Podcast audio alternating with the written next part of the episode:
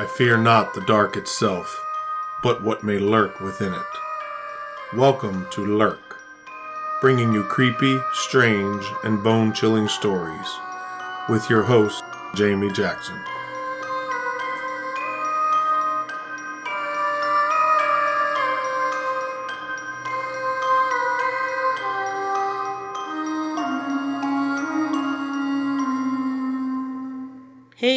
Welcome to this week's episode. So, are all of you ready for Halloween? I am mostly ready. I just finished putting up a couple of skeletons with a dead body. And only at Halloween can you say that and it not be weird. And even though I have a ton of stuff already, I'm already planning out improvements and additions to the to the display for next year. I'm really hoping to turn my entire side yard into a cemetery. My husband will be so thrilled. Also, I found out that Lowe's is having a 75% off all of their leftover Halloween items sale. And um, I think I'm going to head over to Lowe's tomorrow when my husband's not home. Anyway, let's get on to our topic for this week. This wonderful weekend of Halloween. Woohoo! I thought I would do another Ghost Ship episode because they're some of my favorites. And then I realized that I haven't yet covered one of the most famous ghost ship stories around. That's right, I'm talking about the Flying Dutchman. Before we get started, I just want to make sure we're all on the same page because there are two meanings for the term ghost ship. One is an actual ship that is found without a crew or with a dead crew, but it's still a real physical ship, sailing by itself. The other is a ship that is no longer an actual physical ship, but basically the ghost of a ship. The literal meaning of ghost ship. In this episode, we're going to be talking about a ghost, so something that is no longer an actual physical thing. So you might have heard of the Flying Dutchman. It's a ghost featured on SpongeBob SquarePants. And in the Pirates of the Caribbean movies, it's a supernatural ship captained by the octopus faced Davy Jones. The legend has also inspired several books and an opera by German composer Wagner titled Der Fliegende Holländer. Though the Flying Dutchman story has spread far and wide and is supposedly seen around the world, the original story actually originates from South Africa and the Cape of Good Hope. A cape is a headland that sticks out into a large body of water.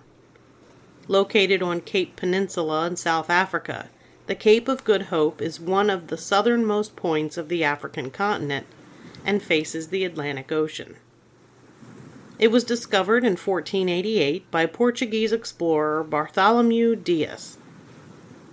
It was originally known as the Cape of Storms because of the harsh weather and rough tides. The area has mild winters and warm, dry summers, but the storms out on the water can be deadly. The water itself is turbulent because it is at the confluence of the warm Indian Ocean current and the cold current from the Antarctic. The Cape was renamed the Cape of Good Hope because it allowed trade with Asia, and apparently that was hopeful. The area is also known as a graveyard of ships. It is home to over a thousand shipwrecks. And there are some mermaids and sea serpent sightings as well, because ghost ships just aren't enough. There isn't a lot of information about the sea monster or the mermaids, but I'll share what I was able to find. In 1848, the HMS Daedalus sighted a creature that was a diameter of 15 feet that swam with its head 4 feet out of the water, with another 60 feet behind in the sea. The creature was dark brown and yellowish white around the throat. It was moving at 19 to 24 kilometers per hour. The captain said, The creature passed rapidly, but so close under our lee quarter that had it been a man of my acquaintance, I should have easily have recognized his features with the naked eye. Seven members of the crew watched the creature for 20 minutes. One of the witnesses said it looked more lizard like. As far as the mermaids, they have reportedly been around since the Jurassic period. The locals call them Mami Wata, Mother of Water. They are female humanoid fish that lure men to their deaths. There is no real description of them because no one who has seen them up close has lived to talk about it. But we're here to talk about ghost ships. For 400 years, the Flying Dutchman has sailed the seas around the Cape of Good Hope, bringing with it bad luck for any ship that comes across it. The story of the ghostly ship began in the 1600s. The original ship in real life was captained by a Dutch merchantman named Captain Hendrik van der Decken, who was a skilled seaman. But Captain van, van der Decken was known to be a man of few scruples. In 1641, van der Decken was sailing his ship from, the, from Amsterdam to Batavia in the Dutch East Indies. Some information says the ship was on the way back to Amster- Amsterdam from Batavia, but either or, it was somewhere between Amsterdam and Batavia, going one way or the other. While rounding the Cape of Good Hope, a nasty storm blew up. Most captains would have probably waited for the storm to die down, but Vanderdecken was not willing to wait and was said to have cursed God and the elements, saying he would rather sail until doomsday rather than ride out at anchor. His blasphemy did him in, and he was cursed to sail the southern seas ever since, with no hope of finding harbor.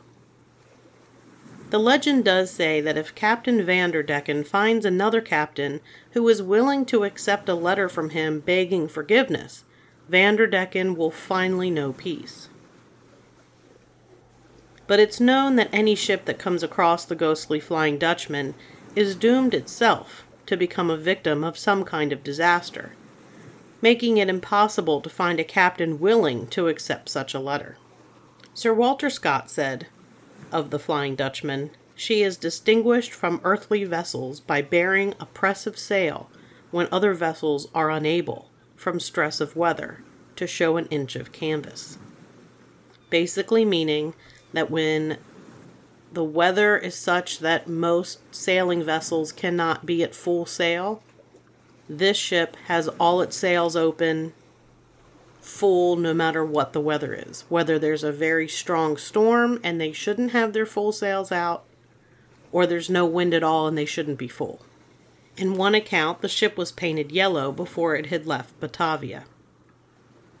An anonymous account found in the British Museum Library from a passenger ship said that the captain allowed Vanderdecken to send across a boat with four men in it.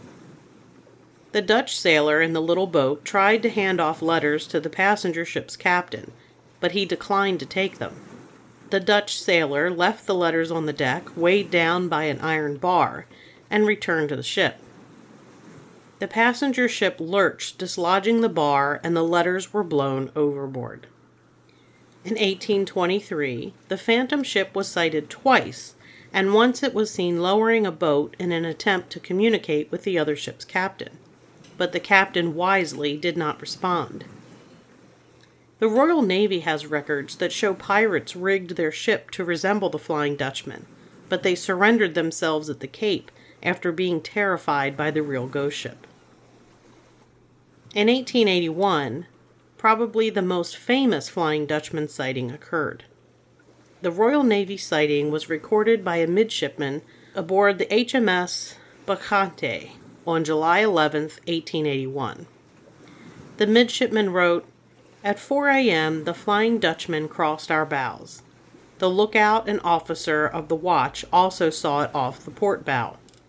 The midshipman described, During the middle watch, the so called Flying Dutchman crossed our bows. She first appeared as a strange red light, as if a ship all aglow, in the midst of which light her spars, masts, and sails, seemingly those of a normal brig some 200 yards distance from us, stood out in strong relief as she came up. Our lookout man on the forecastle reported her close to our port bow, where also the officer of the watch from the bridge clearly saw her, as did our quarter deck midshipman, who was sent forward at once to the forecastle to report back. But on reaching there, no vestige nor any sign of the ship was to be seen, either near or away on the horizon. And that midshipman of the HMS Bacchante went on to become King George V of England. The ghost ship was sighted by other ships in that squadron, the Cleopatra and the Tourmaline. In total, 13 crewmen witnessed the ship. In case you're wondering, yes, the prophecy of doom was carried out after the sightings. Prince George reported later, on the same day of the sighting, that the sailor who originally reported the sighting of the ghostly vessel fell from the fore topmost cross trees and died instantly. Then the commander of the Bacchante was overcome by a fatal illness when the ship reached port. Again in 1881, a Swedish merchantman under the command of Captain Larsen encountered the Flying Dutchman.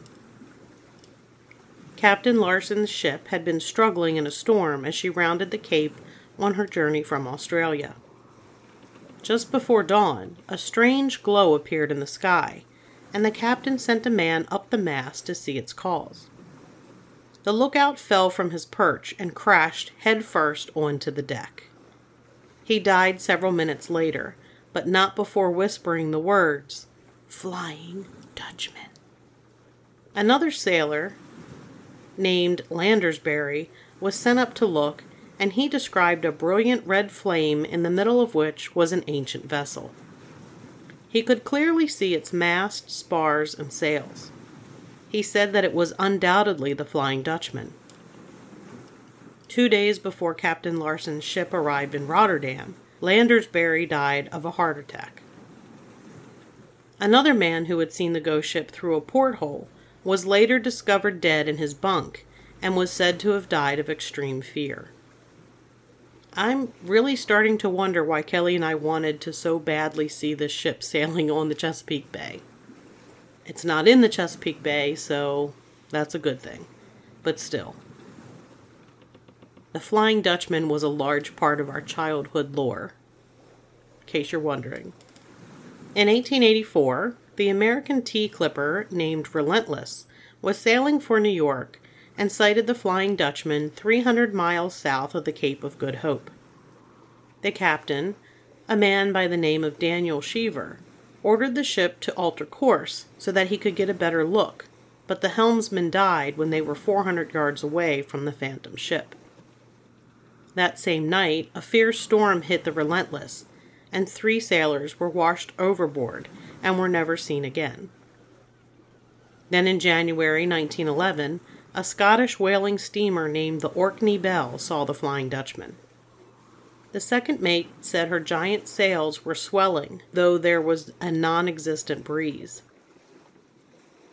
The Orkney Belle was that close to the Flying Dutchman that it was thought that the two ships would certainly collide. As the Flying Dutchman sailed past, several of the Orkney Belle's crew clearly saw her name on the stern. Three bells were heard from the phantom vessel. She heeled starboard and vanished into the mist. In 1914, the Orkney Belle was one of the first British ships to be sunk in action by the German Navy on the outbreak of World War I. In March of 1939, about 60 people at False Bay in South Africa had a complete view of the Flying Dutchman.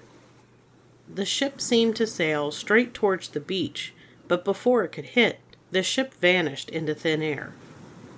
There, would, there was a description of the sighting in the British South Africa Annual that read With uncanny volition, the ship sailed on as the Glencairn beach folk stood about keenly discussing the whys and wherefores of the vessel.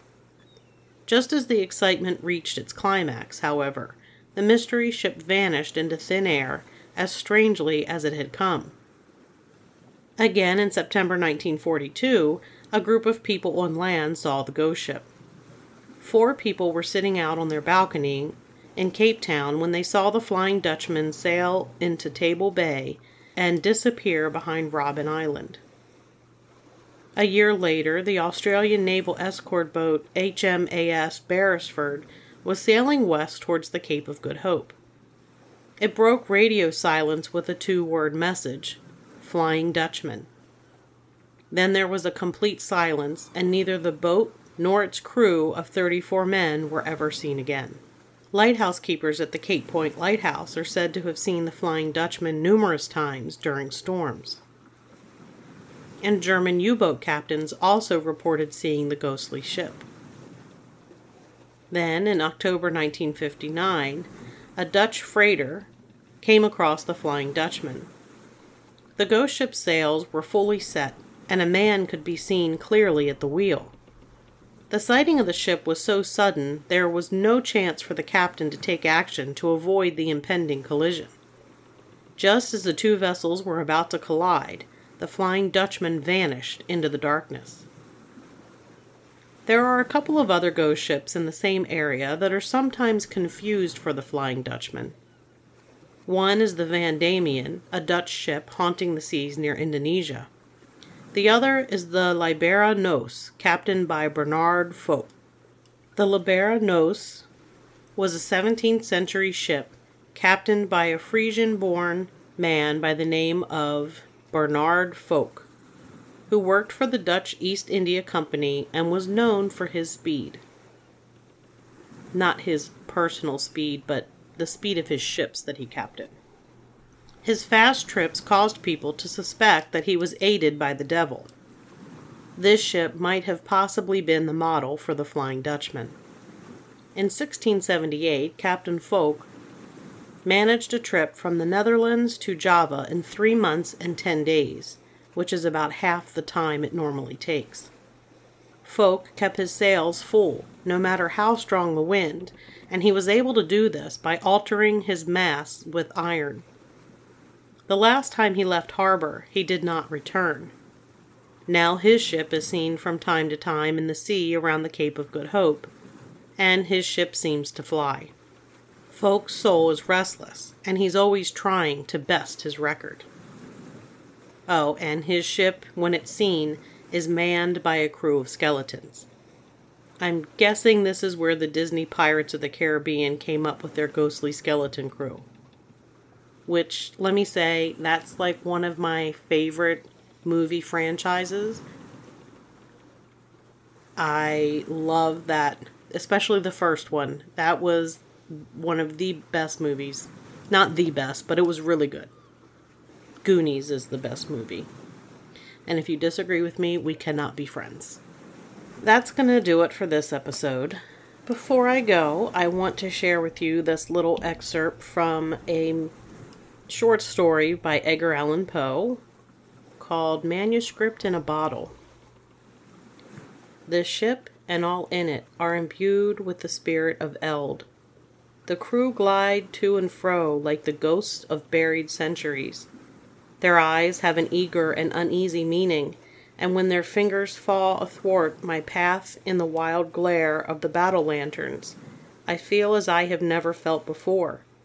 Although I have been all my life a dealer in antiquities, and have imbibed the shadows of fallen columns at Baalbek and Tadmor and Persepolis until my very soul has become a ruin. So that's going to do it for this episode. Remember, you can find Lurk wherever it is that you listen to your other favorite podcasts. You can also find it at lurkpodcast.com, where you can find all of our episodes, along with social media links. If you like what you hear, tell your friends, and consider taking a moment to give us a five star review. If you have a topic suggestion, make sure you send an email to lurkpodcast at yahoo.com. And until next time, keep lurking.